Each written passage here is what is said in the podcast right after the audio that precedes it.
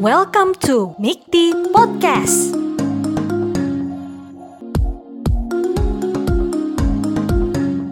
Mas Victor ini adalah legal associate yang sudah cukup berpengalaman dan bisa dibilang sudah lama berpengalaman untuk mengurusi legal uh, legal di tahap-tahap awal, terutama bagi teman-teman startup yang ingin memulai.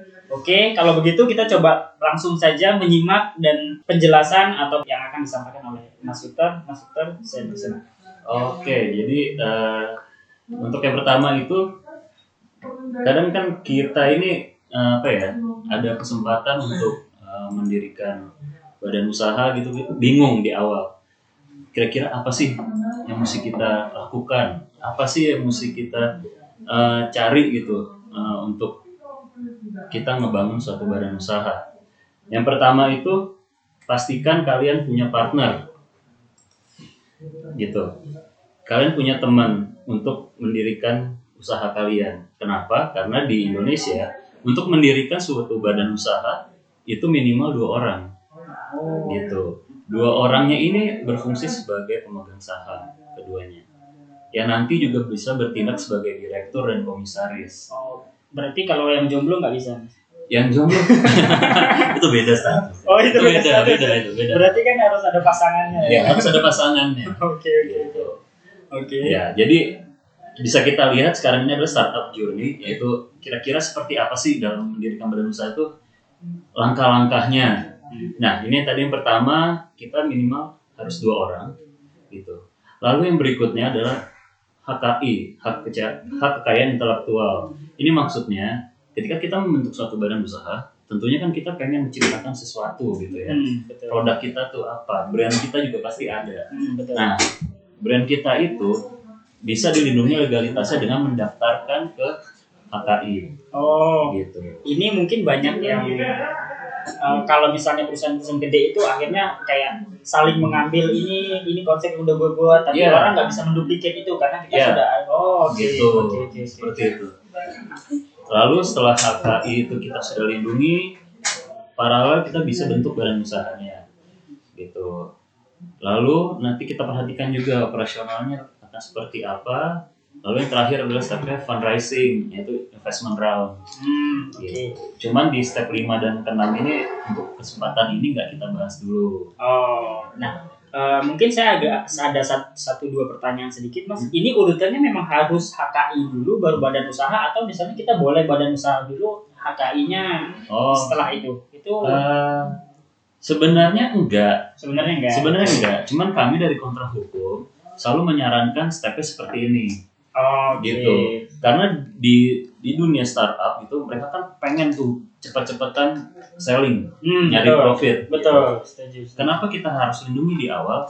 Jangan sampai nih brand kita udah beredar di pasar, nggak taunya sudah dimiliki orang lain. Oh. Mereknya atau mungkin desain industrinya, desain hmm. barangnya seperti itu. Hmm. Jadi sebelum kita melangkah ke selling, kita di awalnya kita sudah uh, preventif duluan. Gitu. Hmm, oke. Okay. Bisa dibilang uh, misalnya nih Mas contohnya ada dua produk yang sama. Misalnya ini ini sama-sama buat kopi dengan brand A. Mm-hmm. Mereka belum uh, yang udah mulai duluan si A. Yeah. Si B buat kopi A juga, tapi dia duluan yang mendaftarkan HKI-nya. Nah, berarti si A bisa dituntut nggak nanti?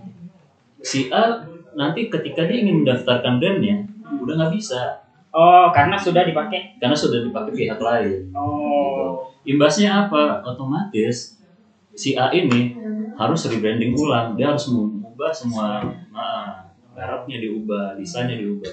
Oh. Gitu.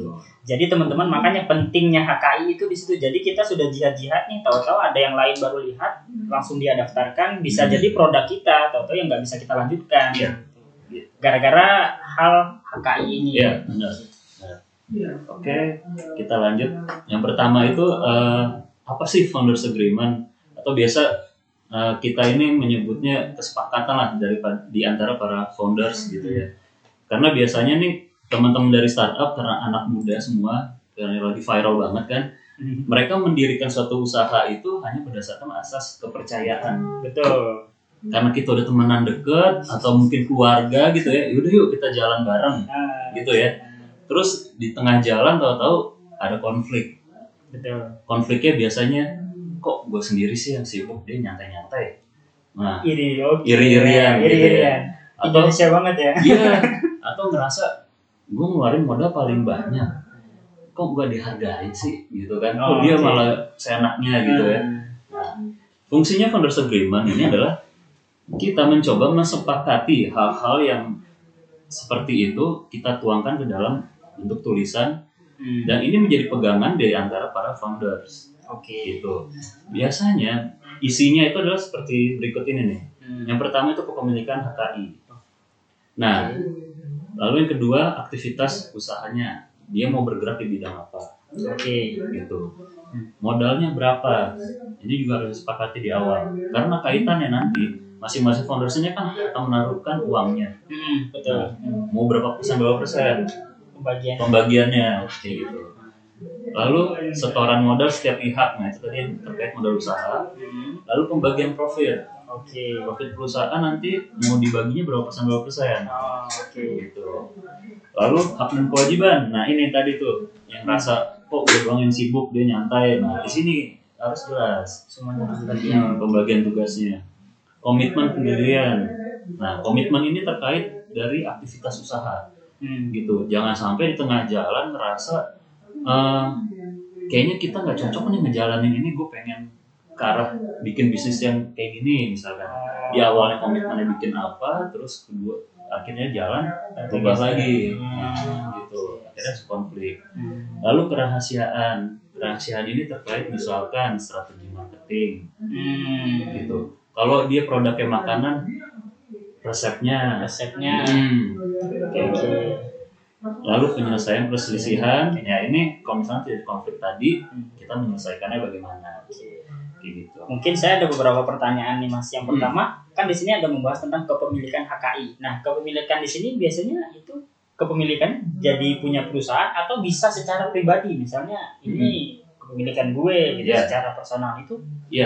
jadi gini biasa kan umumnya itu eh, seperti ini salah satu founder biasa membawa idenya Betul. Hmm.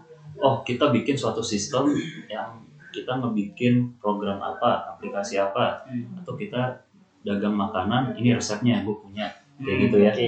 Nah, nanti itu kita pikirkan ide itu akan menjadi milik siapa ketika sudah menjadi produk. Saat kita mau mendaftarkannya ke HKI, ini mau atas nama siapa? Hmm. Karena kan misalkan si A yang nyetusin, Hmm. mau atas nama A, atau mau kita daftarin atas nama perusahaan kita nanti. Oh. Kayak gitu. Oke oke oke. Jadi bisa eh, atas nama pribadi, bisa bisa atas nama perusahaan. Betul. Asalkan dengan kesepakatan kita bersama. Iya. Oke oke oke oke. Nah, eh, terus ada yang terkait dengan eh, mungkin komitmen ataupun hak dan kewajiban ya. Iya. Eh, biasanya kan beberapa co-founder misalnya bertiga atau berempat kan Hmm. biasanya nggak semestinya semuanya menuangkan uang yang sama. Iya. Misalnya ada kontribusinya dengan Hmm. eh, dengan tenaganya aja, kita tidak harus mengeluarkan uang lah. Nah, Hmm. itu biasanya juga bisa dikonvert ke share saham pembagiannya atau misalnya itu di luar. In- untuk uh, itu kita nyebutnya intangible share. Oh. Intangible itu sesuatu yang nggak berwujud gitu ya. Karena kan kalau dalam uh, bentuknya saham itu kan harus dinominalkan dalam bentuk uang gitu ya. Hmm. Tetapi hal itu juga bisa bisa Hmm. memungkinkan bahwa dia hanya modal ide atau modal ya skillnya dia. Dia Hmm. bisa desain, dia pintar marketing, Hmm. itu juga bisa. Bisa. Bisa. Yang penting nanti mungkin kita nilai, Nah, kita nominalin kira-kira skill dia ini kita pan- pantas kita hargai berapa. Oh. Karena harus tertulis gitu dalam bentuk nominal uang. Oh, berarti skillnya kita convert ke uang. Uang. Oh, oke oke oke oke, oke. Hmm. Oke, kita lanjut. Nah, di sini kenapa ini menjadi penting gitu ya? Tadi yang di awal kita bilang bahwa kadang kita tuh ngejalaninnya atas dasar kepercayaan dengan para founders. Itu berarti kita suka ada uh, konflik ini antar personal, tapi kita juga harus profesional. Nah, Nah, bingung tuh kan. bingung nih. Kita mau profesional tapi takutnya dia tersinggung. Hmm. Nggak percayaan amat tuh sama gua Hmm. gini aja mesti ditulis perjanjian gitu Iya, kan. iya. Tapi itu memang harus kita perhatikan karena itu penting Hmm. untuk mencegah adanya konflik-konflik tadi. Betul. Karena startup itu rata-rata gagal karena konflik dari internalnya. Salah satunya iya. Hmm. Salah satunya si founder jelang berapa waktu visinya sudah berbeda. Iya betul, gitu. Salah satu yang membuat salah satu alasan kenapa banyak yang mati. Iya benar benar. Terus terkait komitmen dan ya hal-hal yang mendasar dari komitmen mereka itu. Gitu. Jadi emang founders agreement ini sangat penting banget kita buat di awal. Dan untuk nanti biasa juga nanya, mas founders agreement ini bisa diubah nggak suatu saat Hmm. gitu. Misalkan ada founders baru masuk, Nah, itu tuh. Iya. terus dia nggak sepakat dengan founders yang apa agreement yang sudah ada bisa diubah nggak gitu ya? Hmm. Bisa, itu Iya. bisa diadain dong. Asal founders lain juga setuju gitu ya, Hmm. itu bisa diubah. Oke. Nah, si founders agreement ini kita harus misalnya harus levelnya sampai notaris kah atau bisa antar kita aja dengan kesepakatan tertulis biasa atau bisa sampai level bener-bener sampai Oke. level hukum lah. Untuk agreementnya sendiri sebenarnya kesepakatan antar pihak aja itu sudah memiliki kekuatan hukum. Oke. Asalkan semuanya benar-benar setuju ya, sepakat. Semuanya Mm-mm. Gitu. Nah, it, founders agreement tadi itu bisa dilegalisir biasanya. Oh, Itu bisa dilegalisir ke notaris. Itu dicap nanti sama notarisnya. untuk sebagai kekuatan hukum Untuk lebih diperkuat lagi. Gitu. Mm. Biasanya sih itu nanti untuk kepentingan kalau misalkan ada konflik dan founders agreement ini akan digunakan sebagai uh, bukti. Hmm. Jadi alat bukti, biasa pengadilan itu akan minta ini dilegalisir dulu Oh, dilegalisir dengan minta cap dari notaris. Oke. Oke. Kita masuk ke pendirian badan usaha. Nah, di sini kenapa judulnya CV versus PT gitu ya? Aduh, kenapa tuh mas? Gitu. Nah, biasanya nih di awal itu teman-teman yang mau bikin startup tuh bingung. Hmm. Kita enaknya PT atau CV gitu ya. Hmm. Biasanya mereka akan kepikiran ah CV aja kayaknya lebih gampang Hmm. karena nggak ada minimal modal Wow, gitu. Di CV modal 5 juta juga jalan. Bisa. Bisa Oh, oke. gitu. Sedangkan kalau PT ada minimalnya Minimal kalau PT berapa? 50 juta. 50 juta. 50 juta. Cukup besar ya kalau bagi Iya, awal. iya. iya, iya, iya, betul betul. Kalau baru mendirikan tuh kayaknya besar juga ya. Besar juga ya betul. Hmm. Tetapi PT ini banyak keuntungannya gitu dibandingkan CV. Oke. Hmm. Yang pertama itu adalah pemisahan harta, Hmm. aset perusahaan dan aset pribadi si para founders. Oh. Gitu dibandingkan CV. Kalau CV tadi Nggak ada. oh. Mereka menyatu tuh. Semuanya aset pribadi, aset Set. uh, perusahaan juga mereka menyatu Oke. gitu. Lalu apa sih imbasnya kalau menyatu atau dipisah ini apa untungnya gitu ya? Hmm. Misalkan nih amit-amit perusahaannya pilot Hmm. bangkrut, Bangkrut. Oke. Ah, mereka punya utang banyak di bank. Waduh, oke. Hmm. Kalau misalkan dia bentuknya PT, Hmm. bank nggak bisa minta aset pribadi. Oh iya, Hanya perusahaannya aja yang diminta pertanggungjawaban. Aset perusahaan yang disita. aset perusahaan di situ. Iya. Tapi kalau dia bentuk CV, CV-nya udah aset CV udah disita dan ternyata utangnya masih belum menutup gitu ya, belum tertutup aset pribadi. Oh, rumah kayak misalnya gue punya mobil, gue Hmm. punya rumah bisa di Bisa. Iya, itu kalau di CV seperti itu. Makanya kita dari kontra hukum juga selalu menyarankan, udahlah lupakan CV. Kalian pasti kan pengen berkelanjutan gitu ya usahanya, Hmm. pengen aman, ya sudah kalian bentuk PT lah. Hmm. Gitu. Nah, tapi biasanya eh, yang bikin CV itu banyak nggak? Dan biasanya uh, alasan alasan alasan lain orang yang bikin CV itu mungkin ada alasan hal yang lain kenapa orang-orang itu memilih eh pilih CV aja deh daripada PT. Setelah kita memberikan edukasi mengenai hal-hal seperti itu, biasanya sih mereka nggak jadi. Oh, Oh, udah udah nggak jadi, udah kita nyari aman aja. Banyak sih gitu, banyak kan. Tapi beberapa ada juga karena mungkin mereka mikir, lalu bisnis kita cuma gini-gini doang kok, nggak mau Oh. ke mana-mana gitu. Asalkan kita bisa jual dan itu root- maksudnya bisa berke- berkelangsungan gitu ya, ya udah kita udah aman sih. Soalnya gue biasanya banyak melihat banget tentang CV CV itu di, di toko-toko bangunan. Iya. CV Jaya Abadi Iya, gitu kan. iya. Nah, itu biasanya yang ya ya sekedar udah jual Ya udahlah. gitu doang gitu Jalan bangunan doang. Hmm. Oke. tapi ketika dia pengen masuk ke investment round Hmm. investor tuh akan melihat badan hukumnya PT atau CV kayak gitu dia akan lihat perhatikan kalau dia bentuknya CV biasa.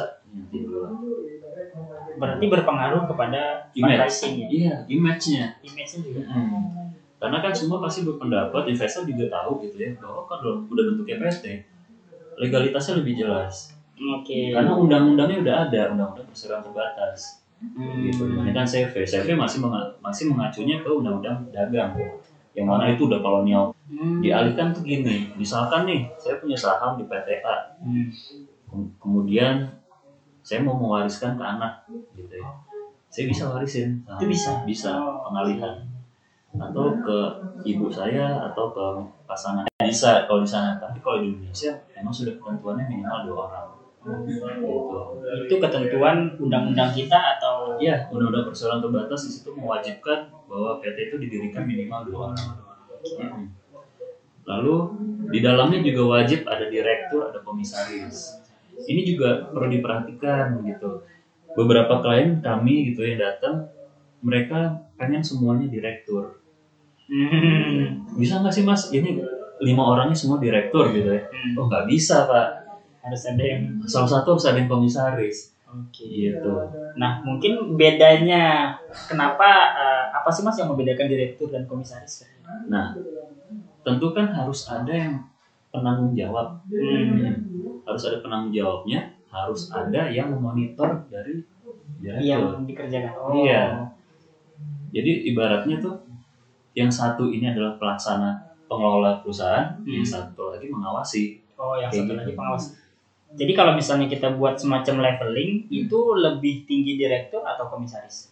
Sebenarnya itu lebih tinggi dari komisaris. Eh lebih tinggi komisaris karena Lebih dia bisa komisaris. memutus, karena dia bisa menentukan direktur ini bisa di- eh, digantikan atau enggak karena itu harus persetujuan komisaris juga. Oh, Gitu. Oke. Tetapi di dalam organisasi direktur itu uh, punya tugas sebagai penanggung jawab. Hmm. Hmm. Jadi kalau misalnya kita buat, eh, kalau yang berkaitan dengan operasional perusahaan yang menentukan direktur, Hmm. tapi masalah manusia-manusia Iya. direkturnya Jadi ini komisaris. itu yang menentukan komisaris. Oke. Tapi eh, direkturnya sendiri itu bisa kayak me- memutus kerjakan si komisaris nggak sih? Mas? Misalnya eh, semua direktur sepakat si komisaris ini kita ganti itu Itu nggak bisa, dia nggak bisa bergerak sendiri. Harus ada keputusan bersama yang namanya RPS. oh Rapat umum pengembangan pemegang saham itu harus ada. Kalau kita kita ketika kita mau mencopot satu jajaran direktur atau komisaris itu Hmm. harus ada rapat bersama Hmm. diputus secara voting. oh berarti tidak tidak bisa sepihak kan? Nggak bisa. Tapi tadi kalau misalnya komisaris bisa dia untuk memberikan penilaian atau juga harus- Penilaian tapi kita nggak bisa mencopot. Oh tapi harus segala hal untuk merubah jajaran direktur dan komisaris itu ada rapat bersama. oh harus ada RUPS. Iya. Lalu legalitasnya yang paling utama itu harus ada akta notaris dan pengesahan kemenkumhamnya. Hmm. Gitu. Oke oke. Kadang ada orang cuma bikin aktanya doang, dia lupa atau mungkin males gitu, Hmm. pengesahannya itu juga ada yang kayak Oh. gitu. Nah perlu diingat akta notaris itu cuma berlaku sekitar 30 hari dan harus disahkan. Oh. Kalau nggak ada pengesahannya, itu akta hangus. berarti harus buat ulang. Buat ulang. Iya. Oke. Saya kira tadinya satu paket kayak pas kita bikin langsung dua gitu enggak ya? Ada notaris yang nggak sepaket. Oh. Ada notaris yang nggak sepaket. Kalau mau sama SK-nya nambah lagi bayar. Ada yang gitu, ada. Nah, jadi mereka cuma bikin akta dan karena mungkin kurang edukasi juga, kurang informasi, ya udah akta jadi mereka pikir udah baik-baik aja. Hmm. Ternyata enggak, itu cuma 30 hari. Jadi gitu teman-teman. Jadi kalau teman-teman mau bikin eh, PT pastikan aktanya dan juga pengesahan dari Kemenkumhamnya. Ya. Jangan cuma mengambil aktanya doang. Betul. Karena 30 habis eh, 30 hari habis ya tidak berlaku juga berarti. Iya. Hmm. Berarti kalau udah disahkan dia bisa sampai berapa lama?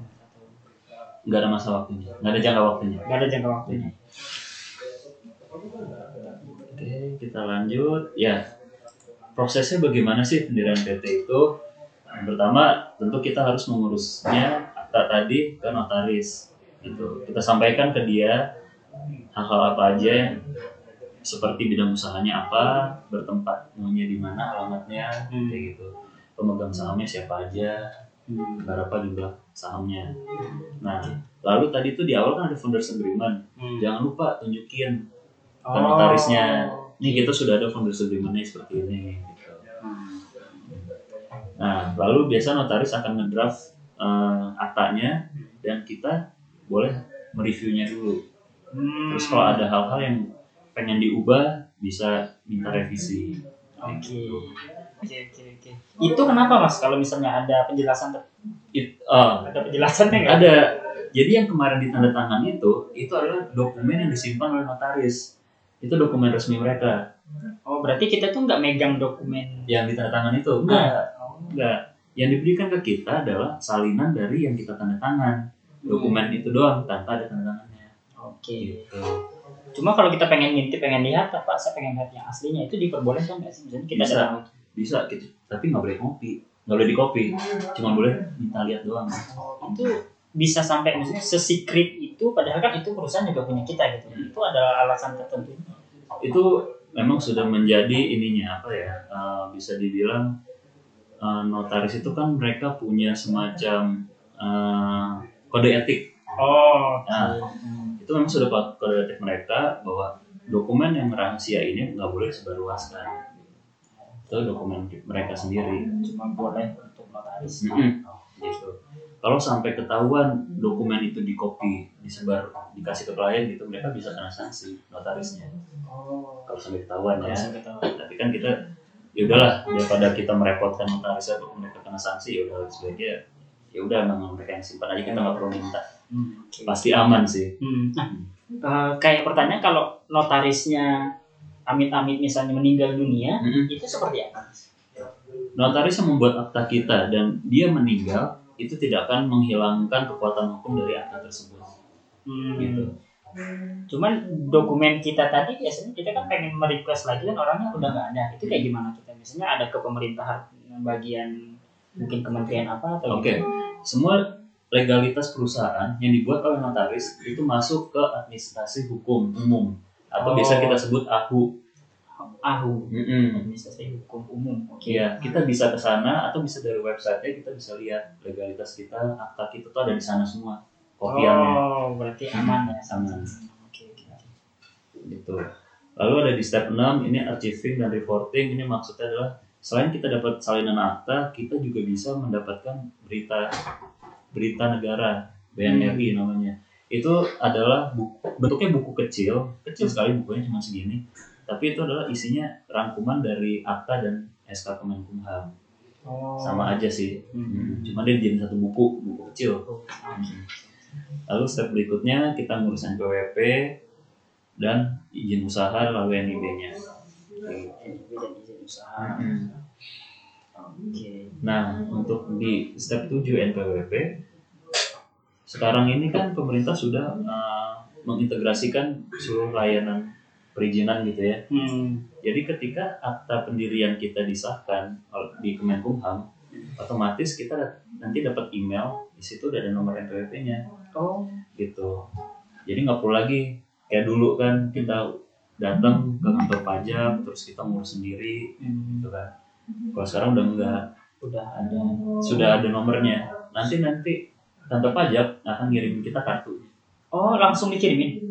Ya untuk beberapa daerah gitu ya, di Jakarta Selatan Hmm. ada yang otomatis langsung dikirimin.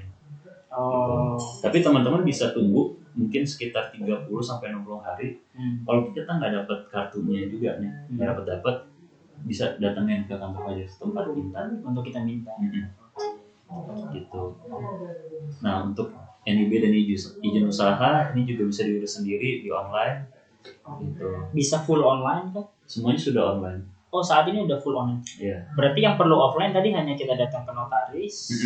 Oke gitu tapi kalau kalian bingung gitu ya ngurus OSS di mana ya bisa sih masuk ke kita di kantor hukum sih Iya betul sekali. Apalagi bagi teman-teman yang biasanya di awal kayak eh, dulu gue juga pernah buat startup Hmm. dan gagalnya karena berbeda visi dengan founder. Iya.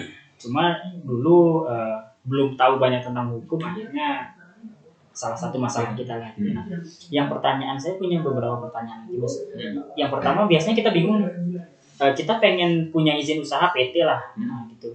Nah kita kemarin bingungnya apakah kita kan belum punya kantor sendiri misalnya di gedung Amanah di lantai berapa itu eh, kita buat harus ada kantor tersendiri kah atau misalnya di kayak coworking space kayak saat ini juga bisa atau gimana? Nah, untungnya tuh zaman sekarang udah banyak ya orang buka pelayanan working space, TO Hmm. gitu ya. Hmm. Itu bisa dijadiin sebagai domisili dari pendaftaran PT-nya. Oh itu bisa. Bisa. Oke. Tapi perlu menjadi catatan, ada beberapa bidang usaha yang nggak bisa pakai virtual office, Contohnya? konstruksi, Oh, fintech oh fintech nggak bisa. nggak bisa. Lalu restoran, restoran juga nggak bisa pakai virtual office. Oke. Itu kalau misalnya ada penjelasan, misalnya ini yang ini kenapa nggak boleh? Oh, penjelasan dari instansi ya, saya pernah tanya waktu itu ke wali kota. Alasan mereka sebenarnya cukup masuk akal sih. Hmm. Karena gini, untuk usaha seperti konstruksi, fintech itu kan hanya nyewa tempat di situ, mereka dapat keuangan gitu ya. Nah, Itu bisa dipakai, itu bisa. bisa. Asalkan embel-embelnya bukan virtual office. Oh, berarti kalau di coworking space kayak private office kayak ini Iya, ini bisa. diperbolehkan. Bisa. Oh, Asal jangan virtual aja. asal jangan virtual Iya, office. itu nggak bisa. Ada. Lalu di akta pendirian itu atau biasa disebut anggaran dasar ini adalah poin-poin yang ada di dalamnya nih. Yang pertama nama perusahaannya, lalu domisili. Ini seperti kedudukannya di mana, misalkan di Jakarta Selatan, gitu, Utara, seperti itu. Lalu bidang usahanya apa, itu sana juga tertulis. Lalu modalnya, di situ nanti modal ada dua jenis, modal dasar dan modal ditempatkan. Nah, eh sorry, modal dasar dan modal disetor gitu. Modal setor itu jumlahnya 25% minimal dari modal dasar. Hmm. Oke. Dan modal setor itu menentukan kelas dari perusahaan. Jadi ada tiga kelas nih perusahaan. Oke. Modal apa? Perusahaan kecil, Kecil. menengah, dan besar. Hmm. Perusahaan kecil itu 50 juta sampai 500 juta. 50 sampai 500. Hmm. Perusahaan besar 500 juta sampai 10 m. 500 sampai 10. Oke. Perusahaan besarnya 10 m ke atas. Berarti kan tadi modal di setor 25% ya dari modal dasar. dari modal dasar ya. Jadi kalau misalnya eh, kita membuat PT modal dasarnya 50 juta. Hmm. Berarti 25 persennya sekitar 12 juta setengah. Hmm. Berarti yang harus kita store itu 12 juta setengahnya. Hmm. Nah Betul. ini yang kita store nanti uangnya bisa kita pakai lagi atau? bisa. Jadi kita bisa bisa setor ke bank, terus bisa kita langsung tarik. Oh oke berarti cuma untuk store. Betul. Nah tadi balik eh, pas kita buat tadi kan yang yang rentetan untuk membuat PT itu kan belum ada yang menjelaskan buat akun bank. Nah seberapa penting buat akun bank itu? Buat akun bank itu sebenarnya tujuannya sebagai modal setor tadi. Gitu. Nah iya. Jadi notaris ini saat akta kita sudah dibentuk oleh notaris sudah jadi gitu ya. Notaris akan minta bukti setor banknya mana. Gitu. Karena itu mau mereka masukin juga ke sistem aku Oh gitu iya. untuk didata. Nah, eh, kadang teman-teman juga bingung, kita belum ada uangnya nih, gimana mas solusinya? Gitu. Kita bisa buatin yang namanya surat pernyataan setor modal. Surat pernyataan itu isinya cuman eh, yang bertanda tangan di bawah ini yaitu direkturnya gitu ya, dan pemegang saham yang lain eh, akan menyetorkan modalnya dalam waktu 60 hari sejumlah berapa gitu ya. Hmm. itu aja nanti yang dipakai notaris tapi ingat itu cuma 60 hari masa berlakunya gitu masuk ke hari 61 harus sudah ada bukti setornya Hmm. udah udah di setor harus ada udah di store ya. Oke. oke. Gitu lalu rapat umum pemegang saham ya ini kaitannya terkait perubahan-perubahan ada yang ada dalam perusahaan misalkan pergantian direktur pergantian komisaris Hmm. lalu penambahan saham Hmm. atau saham mau dijual itu juga ada RPS-nya lalu perusahaannya mau pindah alamat Oh, oke. itu juga ada RPS juga. Oke. Nah, RPS ini juga nanti diurusnya di notaris juga Oh. Lalu di dalam akta itu ada isinya kewenangan direksi. Direkturnya berwenang sebagai apa aja, lalu komisaris juga kewenangannya apa aja. Dan yang terakhir pembagian dividen. Hmm. Mau berapa persen yang dibagikan, mau dibagikannya bagaimana? 6 bulan sekali atau satu tahun sekali. Hmm. Kayak gitu. Eh, mungkin mungkin dari yang teman-teman yang menyaksikan saat ini sudah pengen banget bertanya sesuatu. Bentar lagi kita akan masuk dalam sesi tanya jawab. Ya. Mungkin slide-nya kita sudah habis Mas ya. Iya, slide-nya sih udah. Ya, terima kasih. Jadi kita masuk ke sesi selanjutnya yaitu sesi tanya jawab.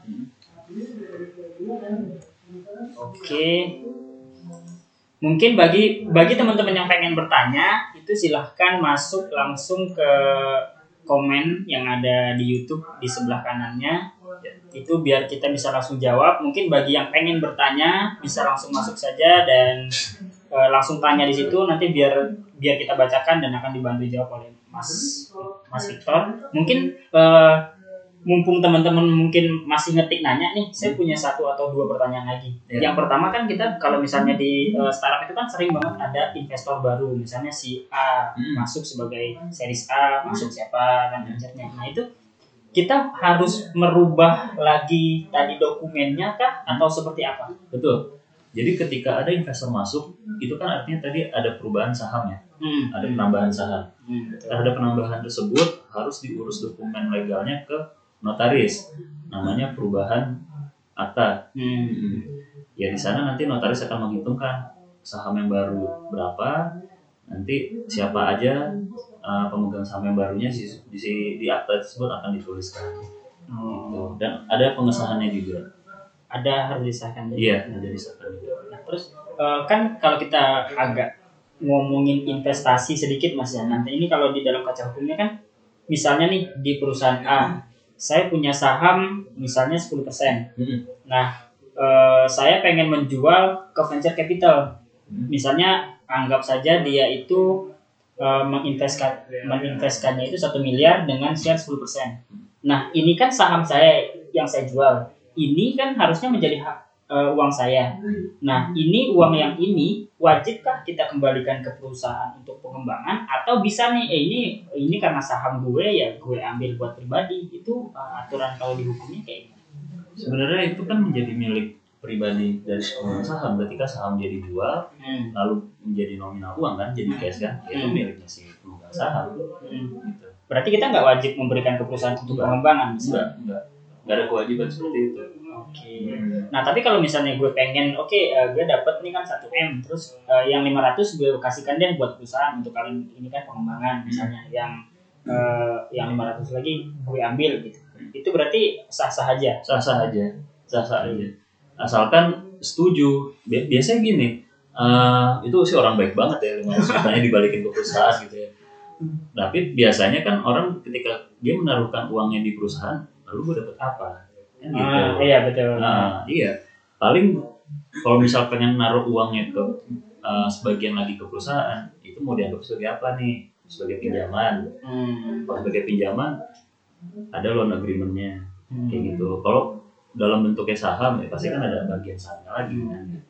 Soalnya kan kalau kita lihat startup kan yang saat ini kan misalnya eh, gue founders nih, Hmm. ada investor masuk nih, dia mau ngasih 1 m, Hmm. kan saham yang gue jual kan saham gue seharusnya kan menjadi milik gue. Hmm. Nah tapi biasanya si investornya ini uangnya ya lo mau buat apain? Satu hal ataupun apa pun itu bisa diklik di kolom komentar. Ya. Oh, iya. Sebentar mungkin kita agak terkendala koneksi teman-teman. Eh, ini mungkin saya coba bacakan mas ya, Iya. mungkin satu-satu. Oke, kak ada contoh format founder agreement nggak? Ini tipe-tipe yang pengen instan pengen jadi aja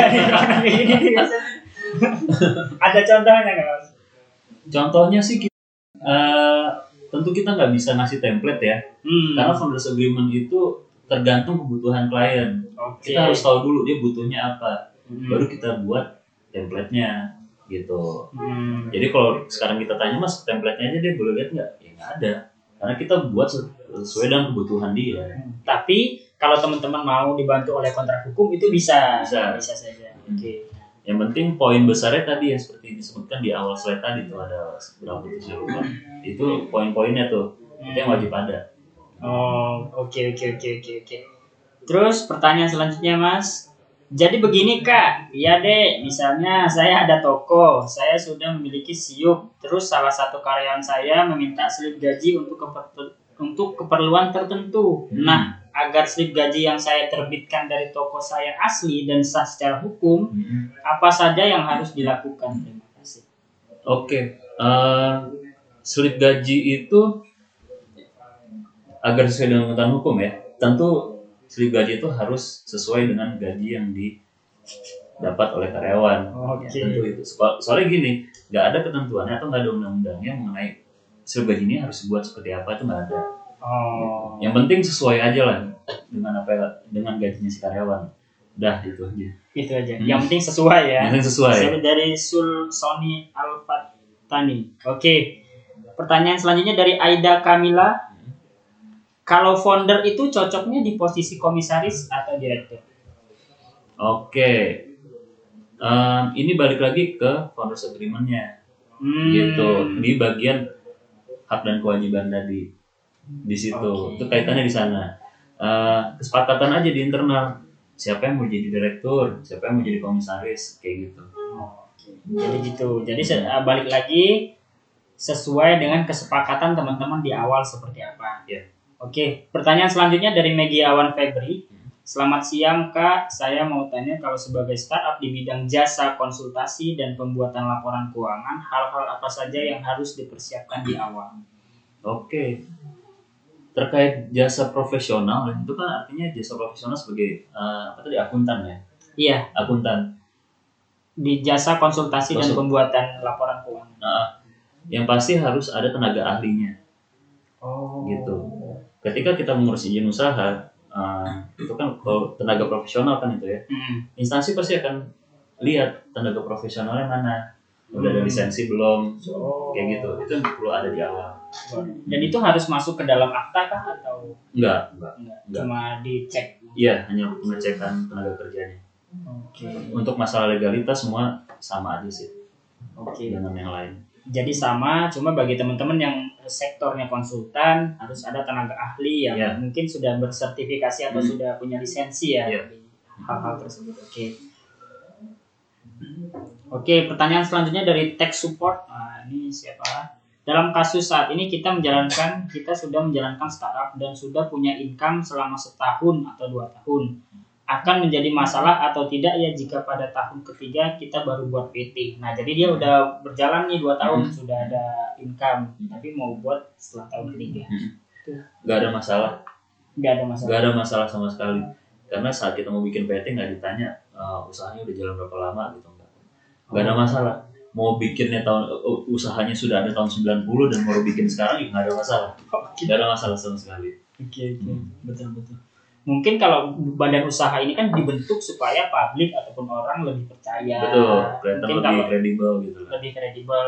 Mungkin banyak juga yang kita ketahui kalau usaha-usaha banyak yang tidak membuat PT kayak Betul. tukang mie ayam pinggir jalan, Betul, betul. mereka tidak membuat. PT. Hmm. Oke. Jadi ini untuk lebih eh, usaha teman-teman lebih kredibel ataupun di- dilihat oleh pihak lain memang lebih profesional. Ya. Oke. Selanjutnya dari Mas Sony Alfati lagi biasanya kalau perusahaan dalam kategori kecil pembagian dev- dividen itu sebaiknya periodenya gimana?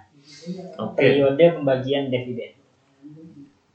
rata-rata sih mau kecil menengah besar mereka pembagian dividennya setahun sekali Setahun sekali. karena itu memudahkan dari bagian uh, finance-nya gitu untuk melakukan perhitungan ininya kan keuangan ya Hmm. kalau dalam setahun sekali itu lebih mudah daripada enam bulan sekali mereka harus melakukan ini lagi revisi lagi. Nanti Revisi. tiap enam bulan sekali lagi mereka harus hitung lagi. Ya rata-rata sih satu tahun sekali. Rata-rata satu tahun sekali. Tapi misalnya ada yang pengen buat eh, dua bulan sekali, tiga bulan sekali itu Mau- itu bisa aja. Itu bisa aja. bisa aja. Cuman kan ini loh.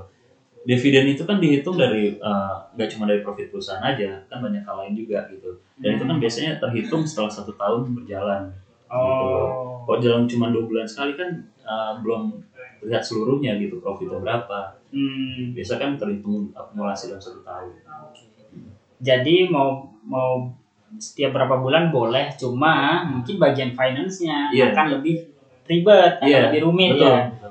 Memang paling eh, amannya atau yang disarankan oleh dari teman-teman kontrak hukum itu dalam jangka waktu satu tahun tahun. bagi dividen. Oke, pertanyaan selanjutnya. Oke, apakah penjualan saham bagi salah satu pemegang saham memerlukan izin dari pemegang saham yang lain? hmm. iya tentu Harus berarti ya? Harus. kesepakatan. harus Oke, oke, oke, oke.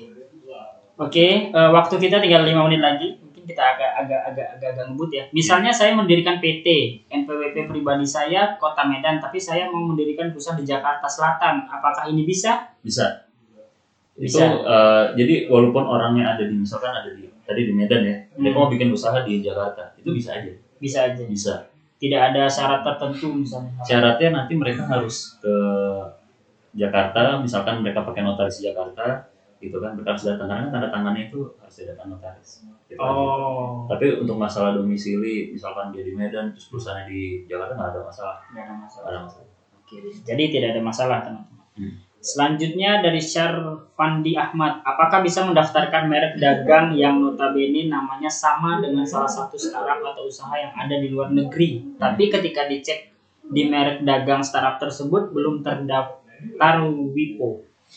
bisa. Bisa. bisa. Karena untuk nama merek itu sifatnya regional.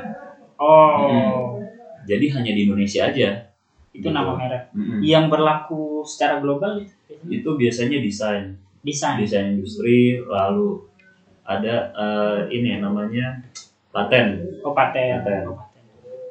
Oke. kalau untuk merek dia hanya berlaku di Indonesia jadi walaupun di luar negeri ada dengan nama yang sama nggak pengaruh tidak berpengaruh. Jadi seperti itu. Selanjutnya dari Sony lagi Alfatani dia mungkin sudah nanya ke yang sekian kalinya. Misalkan saya punya startup dan punya beberapa produk dan salah satu produk diminati oleh investor, apakah untuk diinvest? Sebaiknya kita mending bikin perusahaan baru hanya untuk produk itu saja atau mengakuisisi startup tersebut. oke Hmm, sebaiknya sih kita akuisisi aja Jadi Gitu. diminta akuisisi. iya dibandingkan kita bikin perusahaan baru kita harus bikin lagi izin usaha yang sesuai dengan produk tersebut itu kan lebih ribet lagi Hmm. mendingan kita akuisisi aja start- startup itu karena kita nggak perlu lagi bikin izin usaha lagi yang dari awal karena kan udah ada yang lamanya Hmm. nggak perlu dari awal lagi Jadi seperti itu ya. Kalau boleh tahu biasanya pembuatan HKI untuk produk itu memerlukan waktu berapa lama? nah yang mana nih HKI-nya Nah ini pertanyaannya tidak sedetail itu sih. oke Ya, dia HKI aja mungkin range mungkin kalau yang ini Oh. lama? kalau misalkan terkait merek gitu ya sampai sertifikat merek itu terbit sekitar satu tahun sampai satu tahun setengah Satu tahun. Hmm, Lama. lama gitu kalau kaitannya terhadap desain industri itu lebih cepat Oh. satu bulan sampai dua bulan terkait hak cipta itu juga lebih cepat satu sekitar satu bulan Oh. Yang lama itu adalah merek tadi. Satu sampai satu setengah tahun. Biasanya merek itu butuh waktu sepanjang itu biasanya apa yang dicek bisa sampai setahun?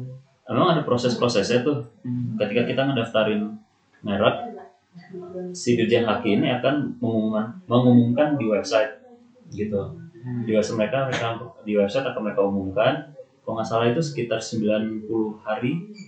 Jadi 90 hari ya sekitar 90 hari Eh, kalau nggak ada yang ngesu merek tersebut mereka akan melakukan pengecekan berikutnya pengecekan berikutnya itu namanya substantif Oke. Hmm. Nah, itu juga kurun waktunya sekitar 120 120 hari apa ya kurang lebih segitu. Jadi memang panjang prosesnya.